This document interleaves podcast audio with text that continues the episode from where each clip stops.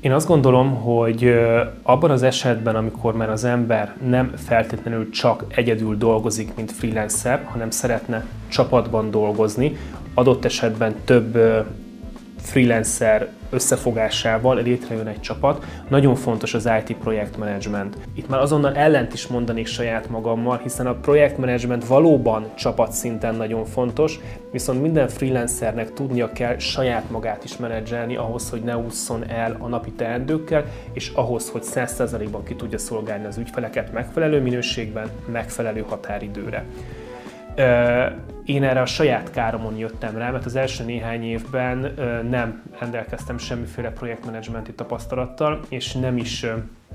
használtam semmi olyan dolgot, ami ezeket a dolgokat megkönnyítette és segítette volna, és ennek köszönhetően nagyon sok csúszás volt a munkánkban, nagyon sok minőségbeli probléma volt a munkánkban, és tehát saját kárunkon káromon kellett rájönnöm arra, hogy, hogy ezek a rendszerek, ezek a folyamatok nagyon-nagyon fontosak egy fejlesztőnek az életébe, és első ö, alkalommal csak saját magam részére, viszont utána az egész csapatom részére bevezettük ezeket a projektmenedzsmenti folyamatokat. Minden projektmenedzser ezt máshogy csinálja, máshogy tudja. Az én értelmezésem szerint, illetve az én tapasztalatom szerint nagyon fontos az, hogy a folyamatok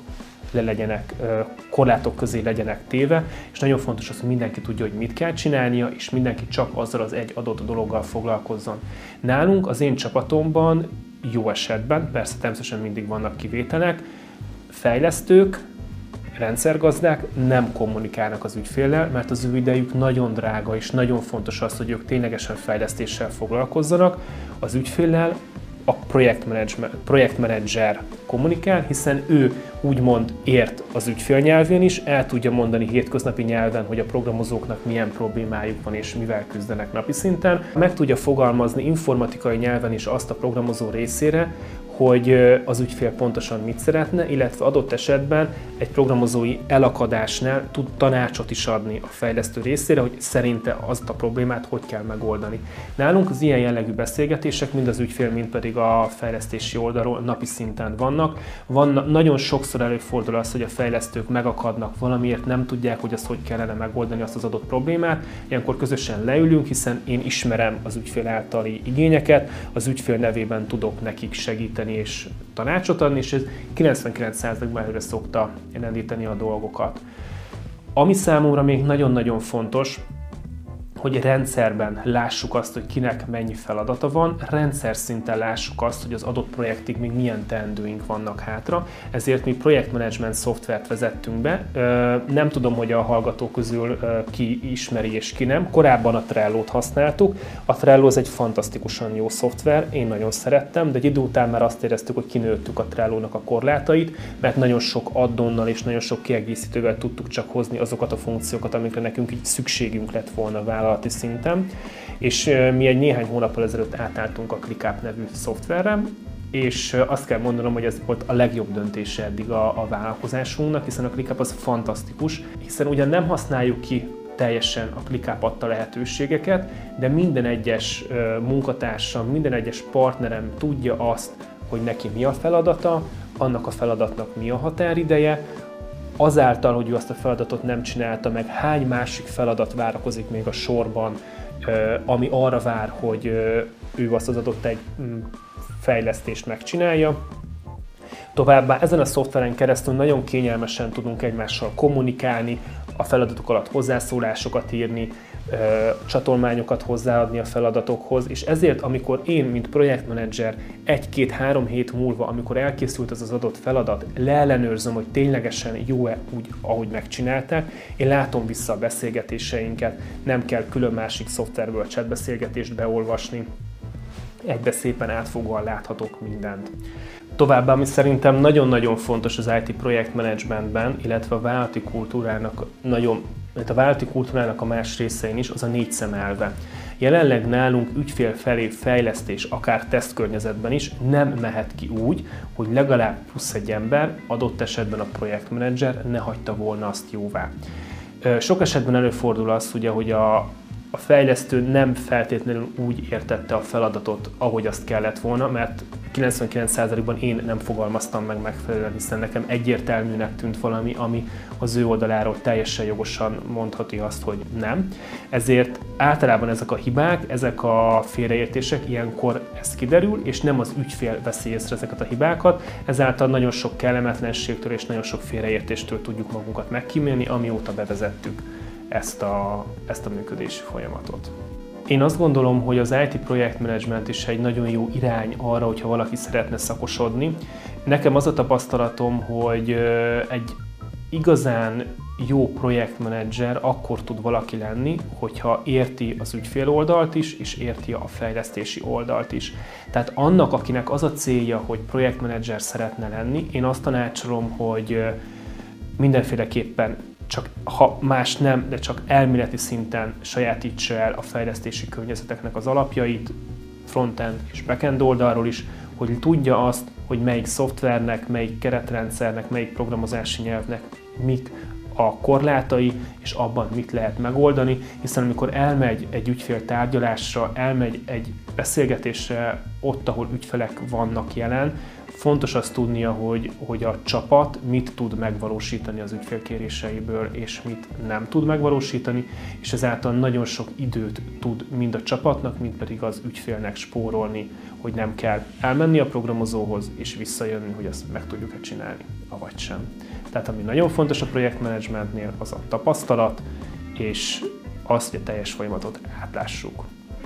A szabadúszás, úgynevezett freelancer vagy freelancing életmód a mai világban nagyon népszerű, és nagyon sokan szeretnének szabadúszók vagy éppen digitális nomádok lenni, de amennyire ez a szakma egyszerűnek tűnik és egyszerűnek hangzik, vagy látszik egy Instagram vagy egy TikTok profil alapján, ez a való életben legalább ugyanannyira nehéz is. Ugye egyrészt ahhoz, hogy ügyfeleket tudjunk elvállalni, kell egy magabiztos szakmai tudás, ami ugye nagyon-nagyon sok tanulást igényel. Továbbá nagyon sok alázattal jár az, hogyha valaki szeretne freelancer lenni. Én most a saját tapasztalataimat tudom elmesélni, hogy, hogy én azt hittem annak idején, amikor néztem a digitális nomádokat Instagramon, akkor még nem volt TikTok, hogy milyen jó nekik, mert csak leülnek egy számítógép mellé a tengerparton és tudnak dolgozni, megtapasztaltam. Igen, én is dolgoztam tengerpartról, nem jó. Amikor a, a család nyaral, a család pihen, a család strandol, te pedig dolgozol, az, az nem feltétlenül egy jó ö, érzést vált ki az emberből, de, de idővel megtanultam azt, hogy, ö, hogy de, ez mégis jó, mert mégis azt csinálom, amit szeretnék, és onnan, ahonnan szeretném. Ö, és talán ez a tapasztalás volt a legfontosabb arra vonatkozóan, hogy amennyire nehéz egy freelancer élete, annyira lehet élvezni is, hiszen ténylegesen az ember onnan és akkor dolgozik, amikor szeretne, viszont nincsen szabadság, nincsen szabadidő, nincsen én idő egy bizonyos szintig. Egy idő után az ember ezekkel már elkezd foglalkozni, hogy fontos az, hogy pihenjen, fontos az, hogy a családjaddal legyen, fontos az, hogy a fontos az, hogy a családdal legyen, fontos az, hogy a barátokkal legyen, de én azt gondolom, hogy minden freelancernek végig kell mennie azon az úton, amin én is végigmentem, és az összes ismerősöm, aki eh, freelancerként dolgozik, hogy igen, az első pár évben teljesen alárendeli magát a, a munkának, alárendeli magát az ügyfeleknek, és, eh, és a nap 24 órájában dolgozik, de ez idővel mindenkinél kikristályosodik, egy idő után mindenki eh, rájön arra, hogy, hogy az én idő is, is nagyon fontos. Freelancernek nevezzük ö, azt a vállalkozót, ha fogalmazhatom így, aki saját időbeosztása szerint saját ügyfélkörnek dolgozik, a világ bármelyik pontjáról, hiszen nincs kötve ahhoz, hogy Budapesten legyen, Párizsban legyen, vagy New Yorkban legyen, hiszen az internet segítségével bárhonnan tudunk dolgozni. Ugye ez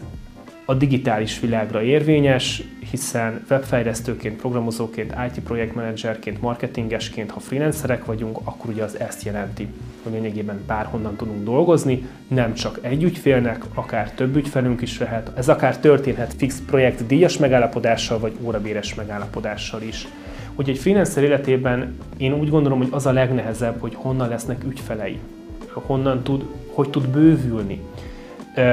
Mint hogy említettem ezt már egy korábbi videóban, én az Upwork-öt kezdtem el használni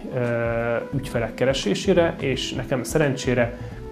és nekem hál' Istennek szerencsém volt abban, mert viszonylag gyorsan találtam egy olyan ügyfelet, aki belement abba, hogy értékelésekért cserébe biztosította részemre munkákat és projekteket, és egy idő után ez egy öngerjesztő folyamat volt, kaptam értékelést, tudtam pályázni alacsonyabb költségvetésű projekteket, onnan megint kaptam értékelést, és így tudtam szépen növekedni az órabér tekintetében. Továbbá, ami nekem még nagyon nagy segítség volt, az a család, barát ajánlási kör. Tehát nagyon sokan kerestek meg egy idő után azzal, hogy hallották, hogy én webfejlesztéssel foglalkozom, hallották, hogy a csapatom webfejlesztéssel foglalkozik, és egy idő után ez az ajánlói kör is nagyon szépen elindult, és a mai napig is ez nagyon szépen működik. Továbbá még egy harmadik szál, ami nekem nagyon nagy segítség volt az elején,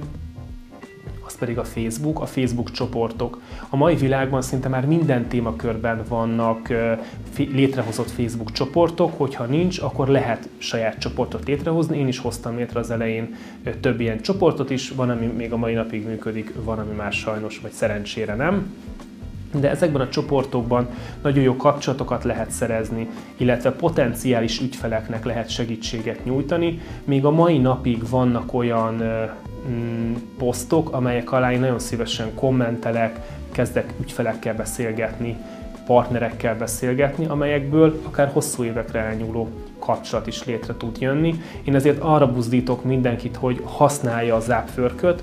folyamatosan. Lehet, hogy hónapok fognak eltelni, mire akár egy állásinterjúra elhívják az embert, de igenis használjuk, mert ez egy nagyon jó irány, és mellette pedig a Facebookot, a közösségi csatornákat használjuk aktívan, hiszen ott